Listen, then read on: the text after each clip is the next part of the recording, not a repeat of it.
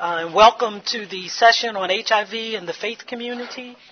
And um, I was just looking at the program. I got in very, very early this morning, and I have no idea how that description got attached to this session.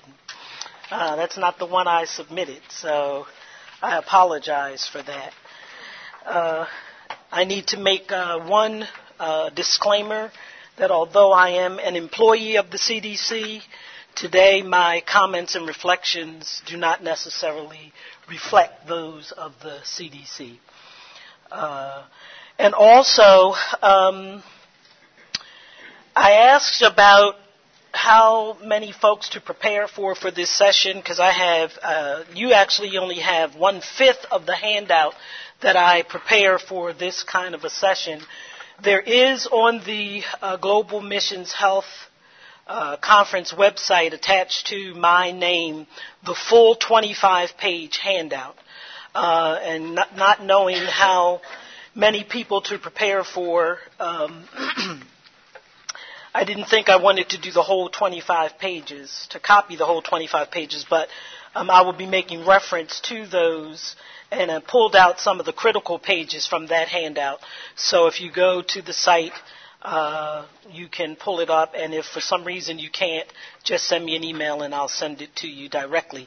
And the purpose of that handout uh, is really uh, not even to, uh, you can't in 50 minutes address the depth and breadth of issues as it relates to this particular topic, but it's really designed, and really this uh, workshop is really designed for us to hopefully think about some of the critical issues as it relates to HIV and what our particular role as people of faith and uh, faith communities and churches could be.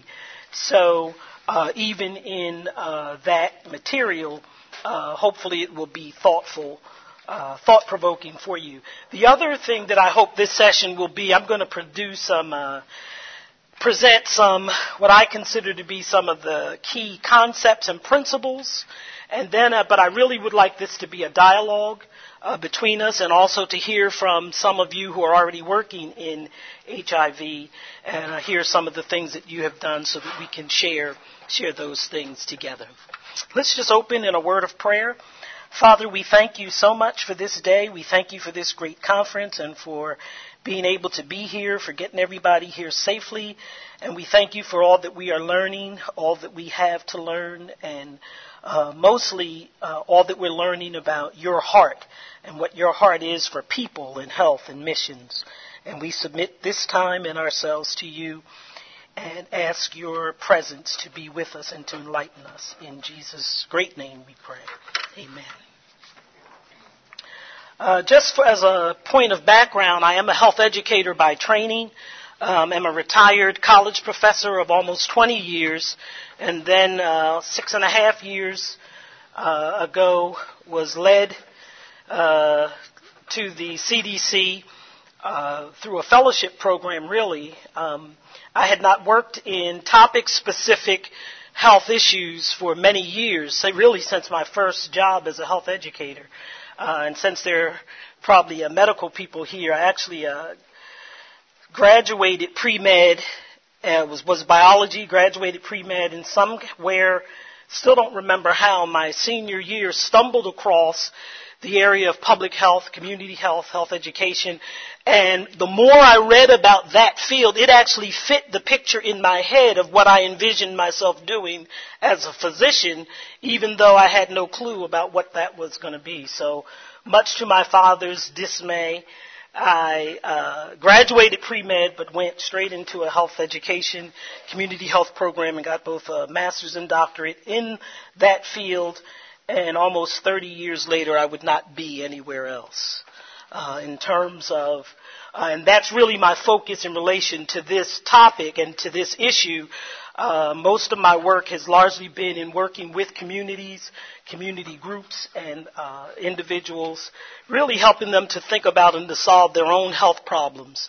Uh, if you follow Paulo Freire's work, uh, he says that people really already have the answers to their health issues, not just health issues, but issues in general. What they really need from professionals is to help them to facilitate the answers that they need. So they don't need us necessarily to tell them everything that's wrong with them. And this microphone, I can tell, is going to be a pain in the neck. So I'm going to let it, just let it ride. So that is my approach and philosophy um, as I talk about this issue um, and really, even though we're talking about HIV, for me, we're really talking about the faith community's involvement in health as ministry. And if you're involved in public health in general in health education in general, you know that it's really all about a program and what we can, what health departments and what universities and their research, their great and massive research studies and clinical trials and randomized controlled trials, what they can get people to do. Um, but that's not the focus, as we know, of the church and of mission and ministry. And so, even though we're talking about HIV, um, a lot of my discussion and approach here will be really thinking about the church's involvement in health as ministry with a particular focus on this issue of HIV. I'm not going to spend a whole lot of time on a lot of the statistics. Um, I got the, we just got the newest set of uh, slides. They're actually very nice if you want to look at the newest surveillance data for HIV. You can go to cdc.gov and pull up the uh, combination of fact sheets and surveillance slides. It's all on the uh, on our website. But it really um, paints a, still a very grim picture of HIV, even though things have gotten a little better. Um, not dramatically better, but uh, somewhat better. And certainly the global issue of HIV is still uh, major. I had the great opportunity and fortune to travel to both Kenya last year and to Tanzania this summer to work with our CDC partners there on implementing some of the CDC evidence-based interventions for HIV. So you can uh, go to the, our website and the first two pages of this handout list some of the current and critical information. And when I get to the, because it's a 25 page handout, I will, the ones that I've given you that I'll reference, I'll let you know when I uh, get to those. Uh, some of the more critical things for me as it relates to the global issue of HIV is that uh, is the uh, numbers of the millions of children that have been orphaned by HIV, and also the fact that 50% of it's estimated that about 50% of adults and 72% of children who are eligible for HIV treatment are not getting it. Uh, it's estimated that every 9.5 minutes someone is infected in the United States with HIV more than 11 million people 13 years and older living with HIV today. The greatest statistic for us is that Sorry to interrupt, but um, I don't know if I read the same notes because I can't find no, it, no, it's not. I just no that you only have five pages of a 25 page handout. Yes. Yeah, no. The, what I'm reading from is actually on the 25 page. Yes, yes. And yeah, there is a the, for those that came in late. There this, you have an excerpt of a 25 page handout that is on the, on my page on the Global Missions uh, website. Because they couldn't give me a figure on how many people to prepare for, I didn't feel it was a good stewardship to copy 25 pages. Um, some of the critical information as it relates to uh, our recent uh, issues in relation to the epidemic is that although the numbers, the new numbers, new infections have remained steady for the last couple years, and they have actually actually have gone down a little bit. Uh, for certain populations within our country, the figures have gone up even more, and very dramatically, particularly among men who have sex with men, although their figures have been uh, little steady, particularly white men, um, but dramatic increases among black black youth, uh, African American women, and um, interestingly enough, older people, people over the age of 50. Uh, the other dramatic statistic that has actually, and it's actually the reason that has shifted CDC's focus within the last several years, is that it's estimated that of the um, of this 1.1 million people that are living with HIV, it's estimated that 18% of them do not know their status. And it's suggested that this, fo- this folks is about, about over 200,000 people living with HIV that are really driving the epidemic. So that 50% of those folks, 50% of those uh, infected with new cases of HIV come from this, this category. And hence it's one of the goals of the national HIV AIDS strategy that we would increase from 79% to 90% within the country people who actually know their status. And we actually are on a trajectory uh, for that, uh, it having increased from 80% to 81.9% from 2006 to 2009. Uh, as I just mentioned, uh, there are major uh, health inequities in relation to this disease uh, gay, bisexual, and other men that have sex with men, or what we call MSM men, are more severely impacted by HIV, with white males still comprising the largest number of cases. However, the largest number of new cases of HIV are largely coming from black MSM, particularly males between the ages of 13 and 24. 95% of all people living with HIV, living with AIDS, are either MSM, African American, Latino, or uh, ID drug users. Latinos are three times more likely to live with HIV than whites. African Americans are most grossly disproportionately impacted with HIV, being eight times more likely to be living with HIV. African American women comprise the largest group of women, uh, and their disease is largely coming from uh, heterosexual relationships, um, with uh, them comprising the uh, largest percentage of new cases. And we already mentioned uh, youth, uh, black youth being some of the largest groups. And it's estimated that the epidemic in the African American community actually rivals some of the sub uh, African countries in terms of incidence and both incidence and prevalence. Um, I mentioned this larger group, and I think this group, in, for me, is one of the ones that is going to get the attention of the church the most. It's one thing when we talk about MSM and ID drug users having HIV, but when Sister Susie at the church shows up with HIV, um, uh, over the age of 50, it gives the disease a different picture and a different face, doesn't it? And that, in fact, is is uh, happening. Uh, new infections uh, among people 50 years and over over is about 15 percent of HIV incidence, and that has been a rapid and dramatic increase in the last several years. There also is a geographic poll for HIV so that the states of New York, California, Texas, Florida, and, and the District of Columbia comprise 90% of people with those diseases? Why that group? What's going? Com- it's believed to be a combination of things.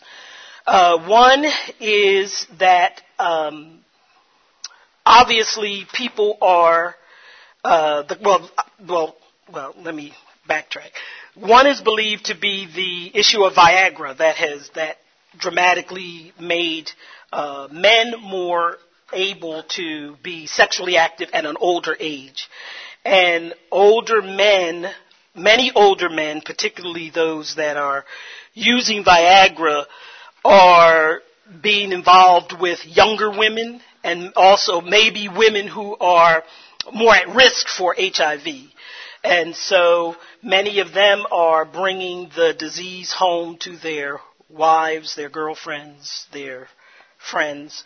Um, also, um, older women, even though they represent women from the sexual revolution at this stage of, of age, uh, many of them that are particularly that are becoming widowed or divorced at an older age um, are not using protective sex as much as they could or should, and so thus exposing themselves to, to potentially to HIV. Uh, let's see, a couple other quick statistics. As we might expect, urban, areas are uh, very much affected. However, rural communities, particularly those in the South, are considered some of the uh, most at-risk communities, believe it or not, for HIV. We often think of uh, diseases like this as largely being an urban issue, but 60% of all, 67% of all AIDS cases reported are that are reported are reported in the South. And interestingly enough, um, well, that's another aside issue. I'll come back to that a little later. Um, and that's also there are also areas that don't have a lot as many resources as as the urban areas, such as a city like New York City. Also,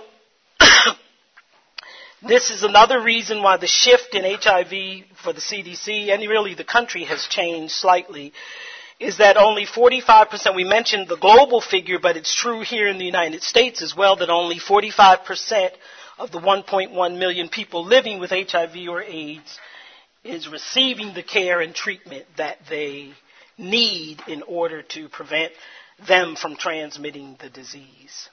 Uh, one quick thing, and I'll take your question.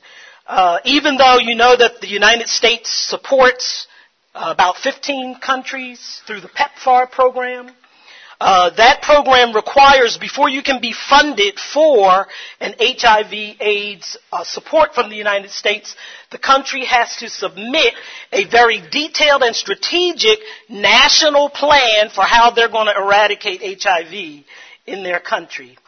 The United States had, did not have such a plan for itself until 2010 when we, when the United States uh, national AIDS strategy was created, which is a comprehensive plan for addressing HIV with a particular focus on prevention, care, and research. There are all kinds of mandates for mainly for the government uh, agencies to work together because people that have HIV not only have HIV but they have a host of other issues that need to be serviced.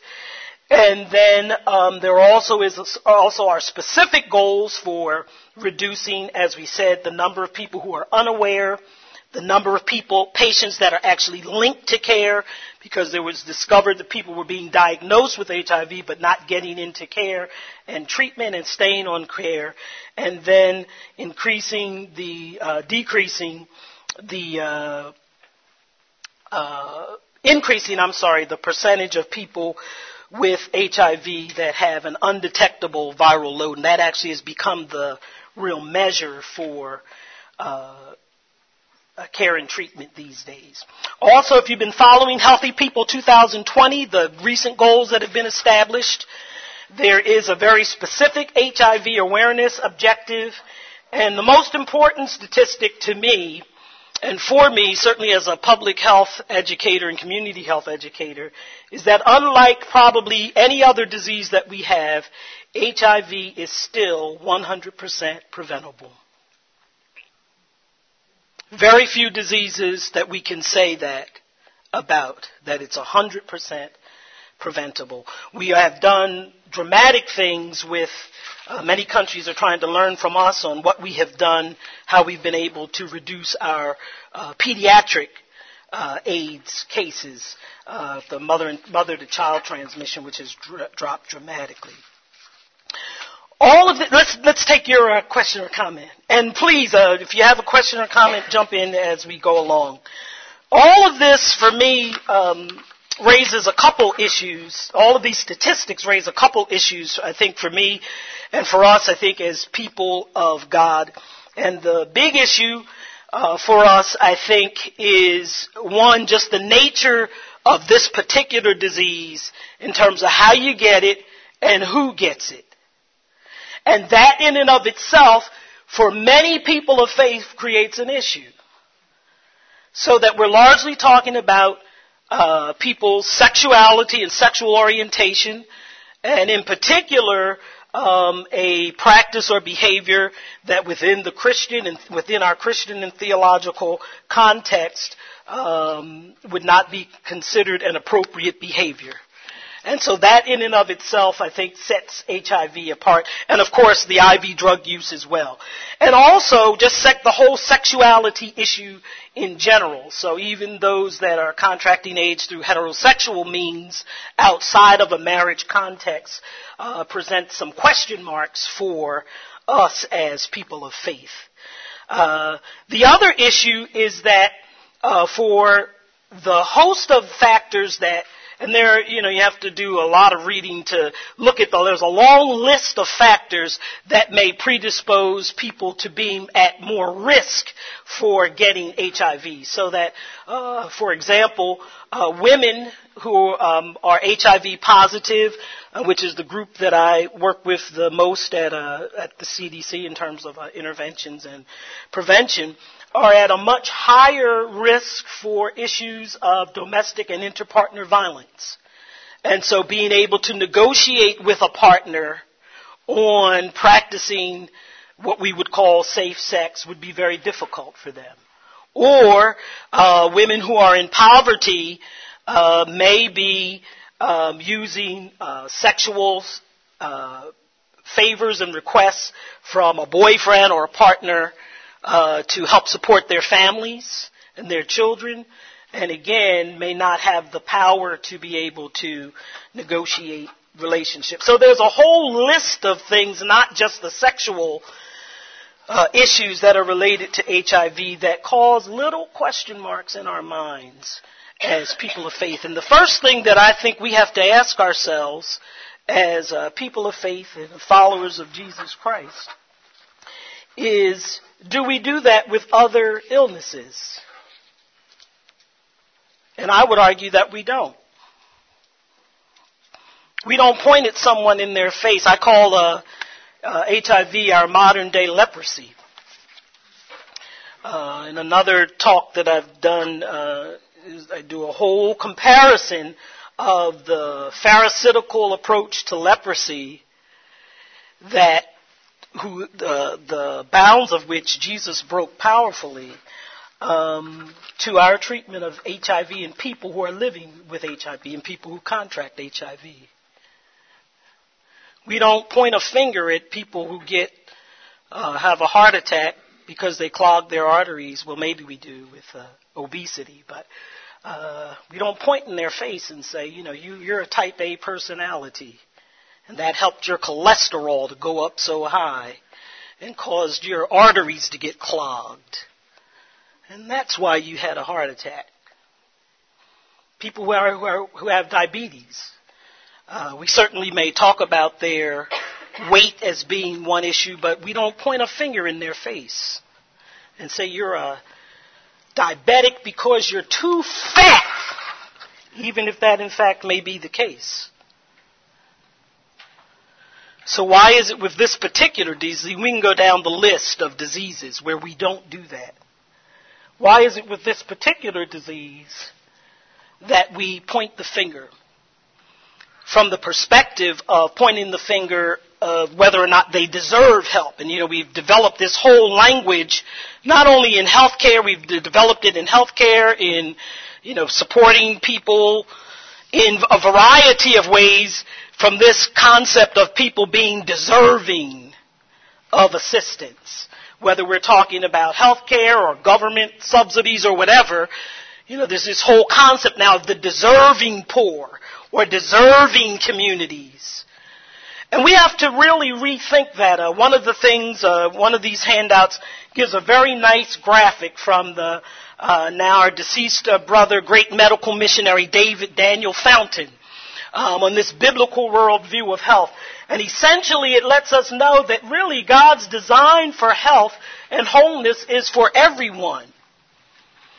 And we, there is a theological and biblical mandate from us to call people into healing, health, and wholeness using the ministry of Jesus as our ultimate example. when you really study, and if you look at that first handout, this is just a smattering. I have uh, pages and pages, and if you're interested, I have a note there on that first uh, handout, a scriptural basis for health ministry.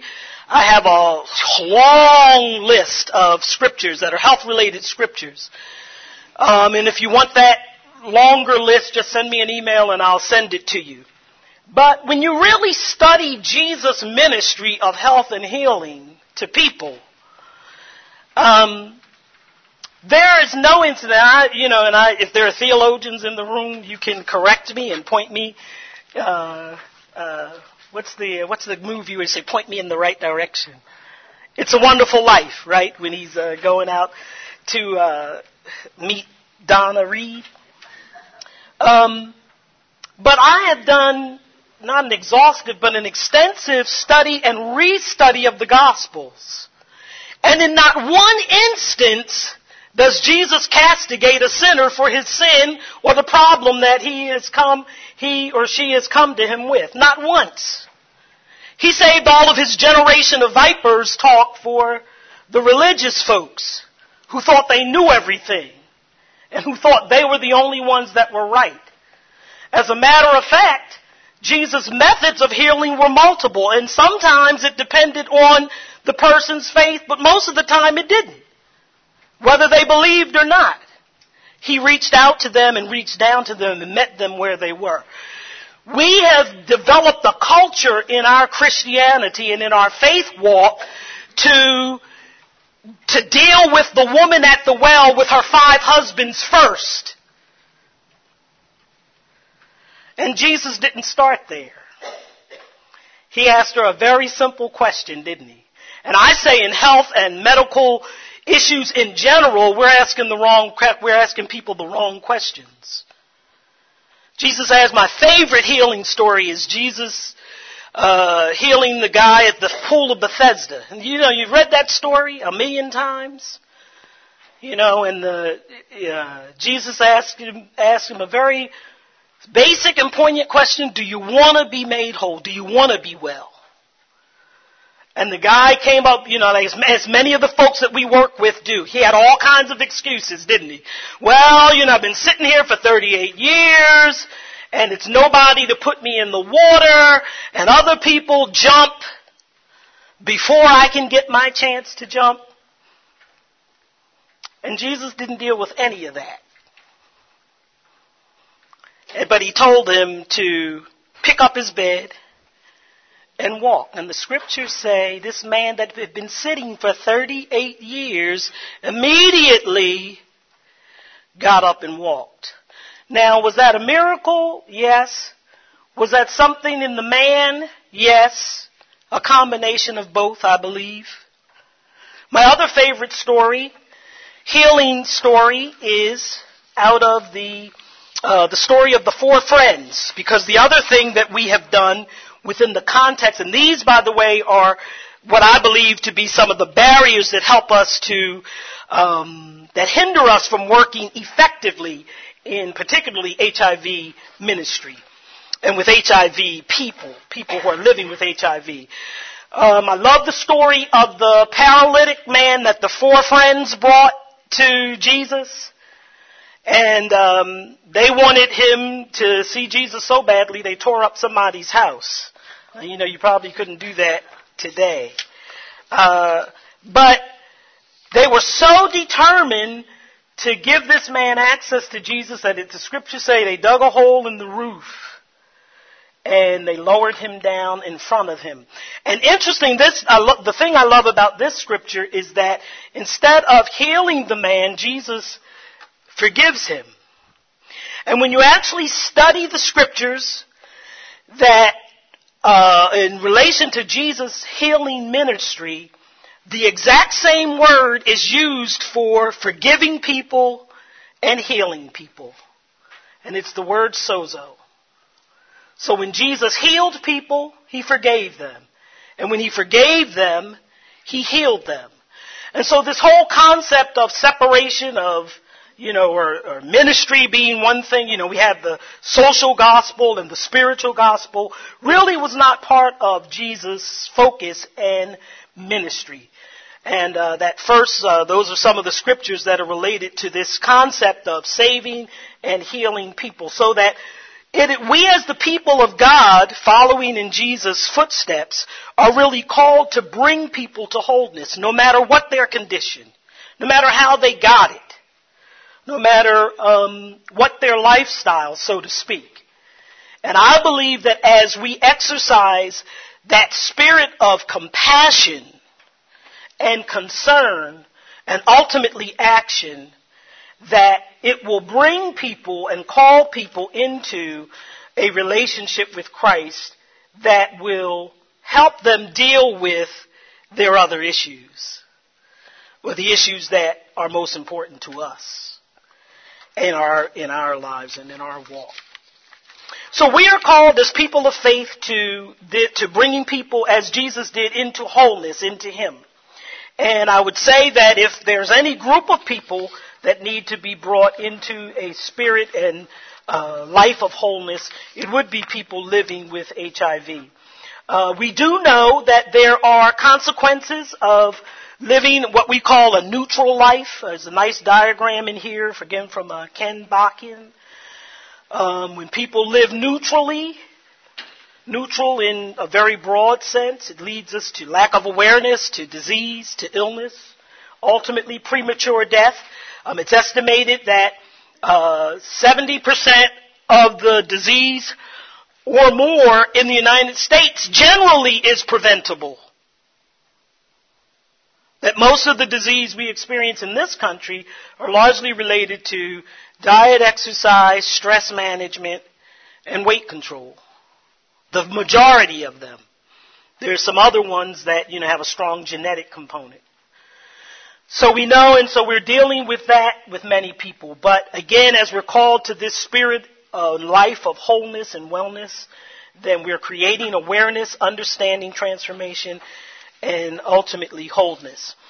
And also related to, and all of these concepts fit together, I believe, is that we fully underestimate the 1 Corinthians 13 factor, the love factor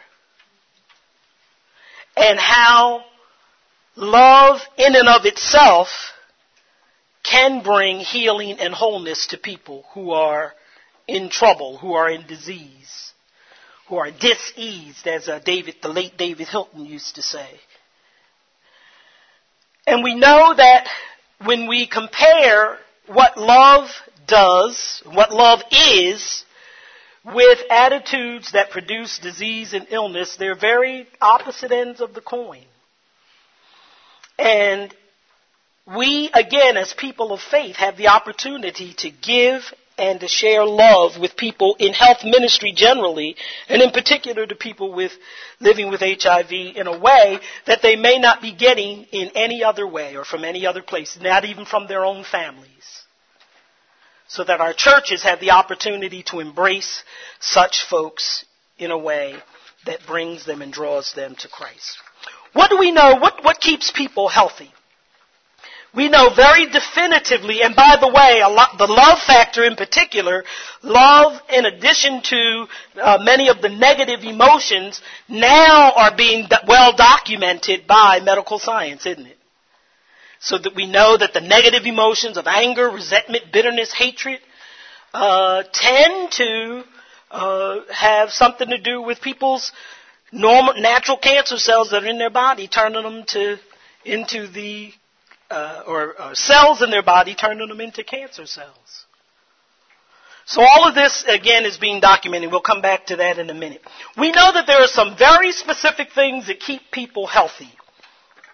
Research on the immune system and other studies have shown that factors such as hope, so that we know that people who get sick, if they have hope, if they have faith, if they have a belief, not only in themselves, but in them getting better, they in fact get better faster than people that have no hope. We know that religious belief and faith in a higher power keeps people healthy. meditation and prayer. One of the handouts that you have.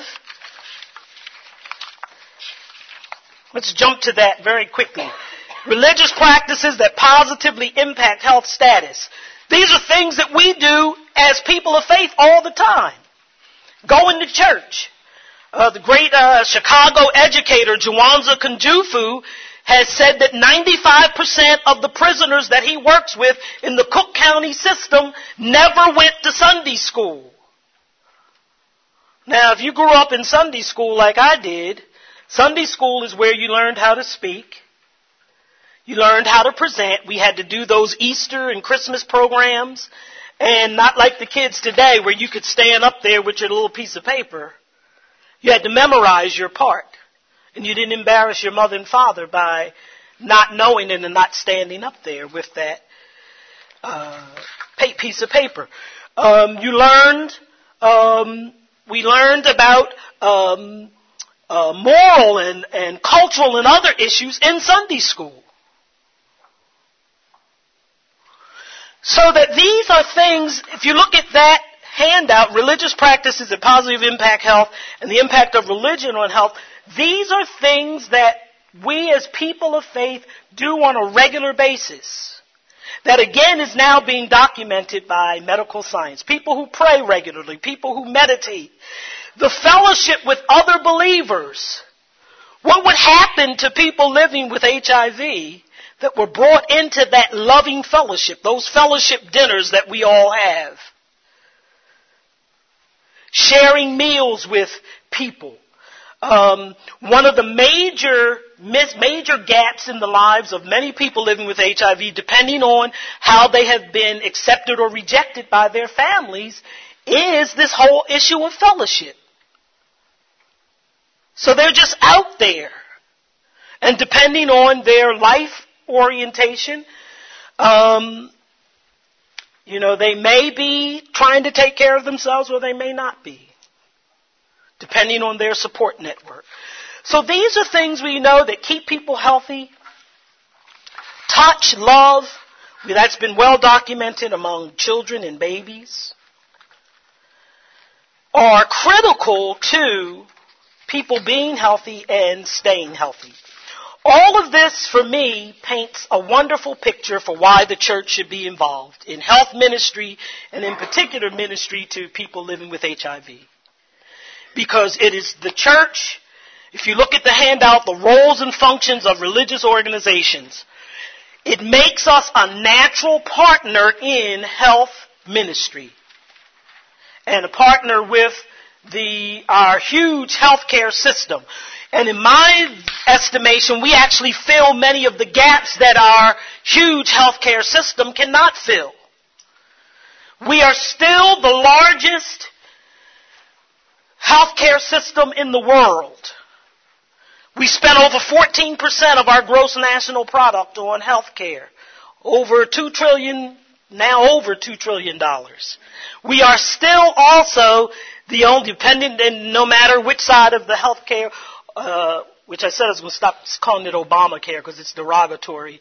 The Affordable Care Act you land on, we are still the only industrialized nation in the world that does not guarantee health care for all of its citizens. The only one. When I first started my doctoral program in the late 80s, I wrote my first paper on the need for universal health care in 1989. And at that time, it was the United States and South Africa were the only two industrialized nations in the world. We now stand alone as the only country in the world that does not guarantee health care for all of its citizens. And even whatever you thought about the uh, Affordable Care Act, in my estimation, it still didn't go far enough because it still doesn't cover everybody. So, the church has the opportunity to fill some of these gaps. Those of you that work in our system, you know, one, we just talked about how expensive it is. We talk, it's, it's, it's often an inflexible system. Uh, one of the issues we're having with getting men into the system is that the system appears to be designed more for females than for males. So some of us, some, some of you are trying to get males in. Uh, it's considered to be impersonal, highly technical, large and confusing. So if in many cultures your, you or your family member have, family members have a hard time with the system, you're not going back. Or you remember, as many African Americans do, issues like Tuskegee. Tuskegee is still with us. It is still with us. It is probably one of the reasons why a, we have not made as much headway with HIV in the African American community.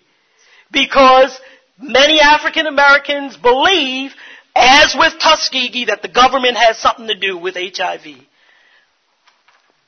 And that it's, you know, they did the same thing with HIV that they did with Tuskegee, with the Tuskegee study. It's still with us. The trust factor. So these are all, it's um, um, provider versus patient driven. And again, not for all of you that are working in Christian health ministry and missions. The other issue for, and for me that's critical is that it is a disease care versus a health care oriented system. We still target disease. As the reason, I've been trying to get a, uh, a uh, master's or doctoral, two, stu- two studies, which I guess says I need to do them myself. Two studies I've been trying to get a master's or doctoral student to take on as their thesis or dissertation. The first has to do with teen pregnancy. If you really think a 10, 12, 13 year old really wants to have a baby at that age just because she wants a bigger welfare check, as many of us believe, or many people believe, there's something else psychological going on. So we deal with the symptom of it. We give her birth control. We tell her to use condoms. But we never deal with what's going on in the life of a 10 year old that makes her think that having a baby is going to give her love. The church can help with that. The medical system can. The other issue for me is the homicide and the suicide issue among young males. Young white males largely kill themselves. So the suicide, when you look at the charts for suicide, young white, white males are off the charts for suicide. The suicide rate has been flat, almost flat for African Americans for over a hundred or more years. In the last 25 years, it has started to inch up. Very interestingly. Still nowhere near white males. But when you look at the suicide rate for white males and the homicide rate for black males, white males are killing themselves, black males are killing each other. So the issue really in America is what's going on with our young men that are driving them to kill. Mm-hmm. I was a missionary in residence in uh, Atlanta, Maryland. It's in Prince George's County. Mm-hmm. We come from Papua New Guinea. So we I'm to walk over so you can hear that. anyway, we used our missionary skills to really learn about the African American community. Mm-hmm. And I used to be live in Vienna, Virginia, which is outside of Washington, and this was prior to going to mission field. But you know, basically, I, my attitude was, well, let them kill each other, Mm-hmm. and it's their own problem. But when I got into the community, um, I began to really feel for it because I mean, a lot of these guys go to church, Mm-hmm. and they're you know, and I you know got to know them, the young men, and I was just totally dumbfounded. I didn't know what to do about it and how to stop it or how to intervene. Now, do you have any? Have you come up with any strategies or any ideas to how to? Yeah, there's a whole, there's actually a whole literature that's growing on uh, dealing with uh, African American, really boys. A lot of the literature suggests that it actually starts in uh, some of those issues start well, obviously in the home, but also in what happens to them in school. So that black boys are labeled far sooner in school. Um, they are ostracized very early so that, uh, again, according to Dr. Jawanza Kunjufu, the light goes out for black boys by third grade in terms of how they're labeled and how they're treated, predominantly, not exclusively, but predominantly by white female teachers. When you compare that with some of the size of some of the young men, some of the teachers are literally afraid of them in terms of their size. So it's a whole history of things. Uh, many of them are raised in single parent homes, so they don't have a father figure in the home. So there's a lot of factors and issues that are going on. Um, but again, the factor for me, when I look at those statistics and when you actually look at them, they're exactly the same. They literally are exactly the same. Homicide, black males. Suicide, white males. Why are young men in the same age group, why are they killing, why is one killing themselves and one killing each other? So again, we're not asking the right questions. The church can help with that, by the way. Yes. Yeah, there's a father, I think his name's Gregory in uh, Los Angeles, and he was working with Latino gangs mm-hmm. there. And he created this thing called Homeboy Ministry. Mm. And what he was doing, in essence, was bringing together the different gang members and getting them to work together. Mm-hmm. Now, would you comment on that? Would that work in the African American community? Uh, totally it, it, it could, it could, you know, I'm not an expert in the whole gang, uh, uh, issue, uh, but we do know that the many young, now boys and girls that join gangs have a lot to do with a belonging issue. So again, if a gang is where I'm getting my self-worth and, you know, they're patting me on the back even though I'm doing these wrong things, um, I'm getting reinforcement, you know, they love me, they say they love me, um, then it obviously is going to create an, an, opportunity for a young person to bond with a gang versus somewhere else. Again, church can help with that, can it? On um, on many levels. What I'm trying to get at here, look at uh, what faith communities. Next handout. I'm rushing here because I, I uh, I'm from five generations of preachers and pastors. And my grandfathers used to say, don't preach people down and down into hell and leave them there. We need to think about, think of ourselves as people of faith, not, and again, this, we're talking specifically here about HIV and AIDS, but I think it really applies to the range of health issues that people face. That there is a place for both people of faith and the church to be not just involved, but actively involved in addressing some of these very, very critical areas. And largely because, simply because of who we are. Who we are as followers of Jesus Christ and also for what the church brings to this whole discussion. So that as we said, the church can fill many gaps that our health, our larger healthcare systems cannot do.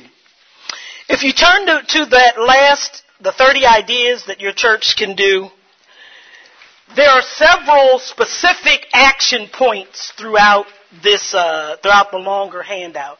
Uh, there's one, uh, 10 key steps for developing a faith-based ministry in HIV and AIDS. Um, areas for impact, you know, we talked about that.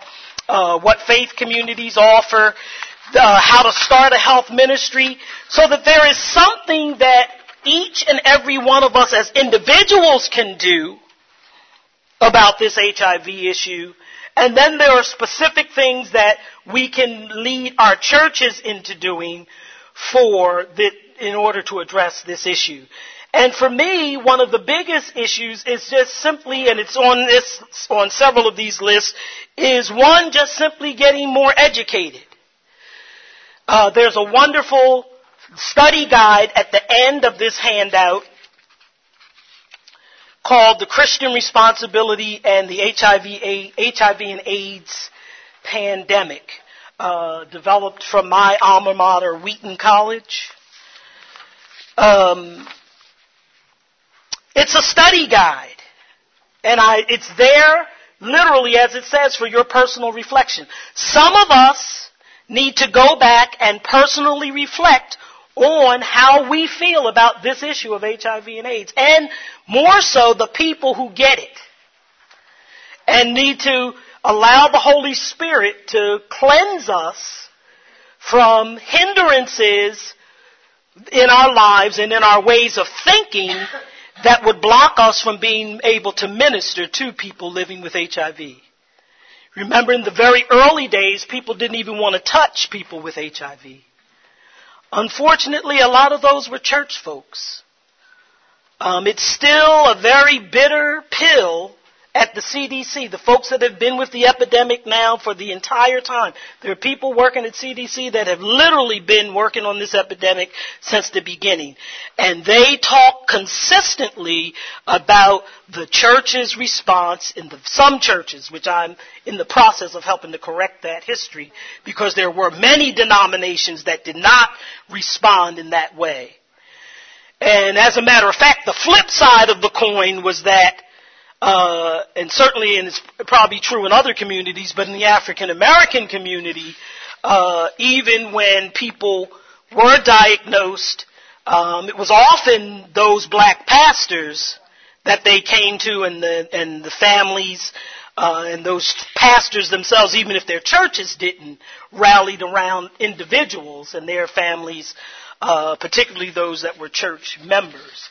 Uh, but some of us need to do some serious reflection. How do I feel about people's uh, people living with HIV? And even though I may oppose their lifestyle, um, what can I do? What is my role in helping them to address this issue in their lives? Where do justice and mercy come into play? How does the church bear witness to addressing this particular scourge in relation to HIV. Uh, one of my other areas of work is work is working with clergy, and we learned that many clergy are in fact misinformed, not just about HIV, but health in general. Like a lot of doctors, and uh, uh, sorry, any doctors in the room. Um, the mo- I'm told that most doctors, may have changed now, but the average doctor doesn't have to take or is not required to take a nutrition course. So helping people to figure out, you know, their dietary needs and all of that. And there have actually been some good studies that have been done when I was working in hypertension. They discovered that one of the league's doctors were telling their clients, you need to lower sodium, but didn't know how to, didn't tell them, couldn't tell them how.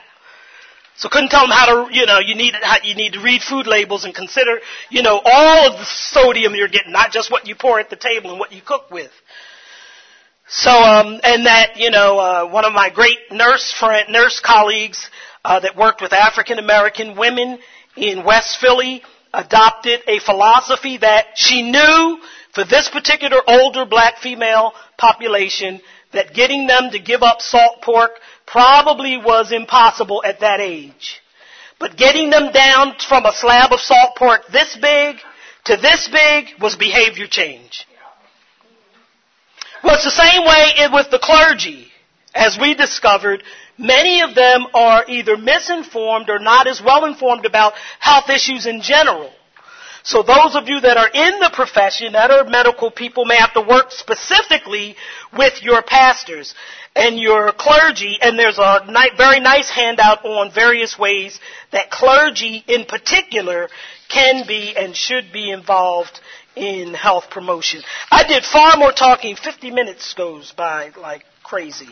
Um, far more talking than what I uh, intended to do. But I hope we have done two things. One is to show that there is in fact a great need for the church to be involved in HIV, and there are many levels that we can be involved. Uh, as, as is indicated on several of the handouts. And then secondly, that there is a place and a role for us simply because of who we are as people of faith, as people of God, as followers of Jesus Christ, to extend the hand of mercy and love, even as He did in a non-judgmental way, that will in fact draw people to Himself and to the church. And then thirdly, that we need to do so from a, from a spirit, as Jesus did, of compassion. The Greek uh, interpretation of compassion is not just feeling sorry for somebody. And a lot of us feel sorry for the HIV and AIDS population. But compassion is mercy backed up by action. And so these, you'll find in these handouts and in that 30 ideas list, lots of big ways and small ways that you and your church can become involved in HIV AIDS ministry. And you've got the last word. Well, I'm gonna move over this so you can. I'm actually a physician, and I pray with a lot of my patients. Mm. Mm-hmm. And I've had several patients who are living homosexual lifestyles Mm-hmm. say that I'm the first person to ever pray with them, Mhm. Mm-hmm. and it breaks my heart. Mm-hmm. Just we're totally And one, because we are, we may assume because of their lifestyle that they don't either want it or won't accept it Right. or whatever. yeah, Mhm. it's. Huge assumption. There's another ton of handouts on the other end, so if you have one that if you want to take one to somebody else, feel free to do so. I'll be around, so I'd love to talk with you and hear from you. God bless.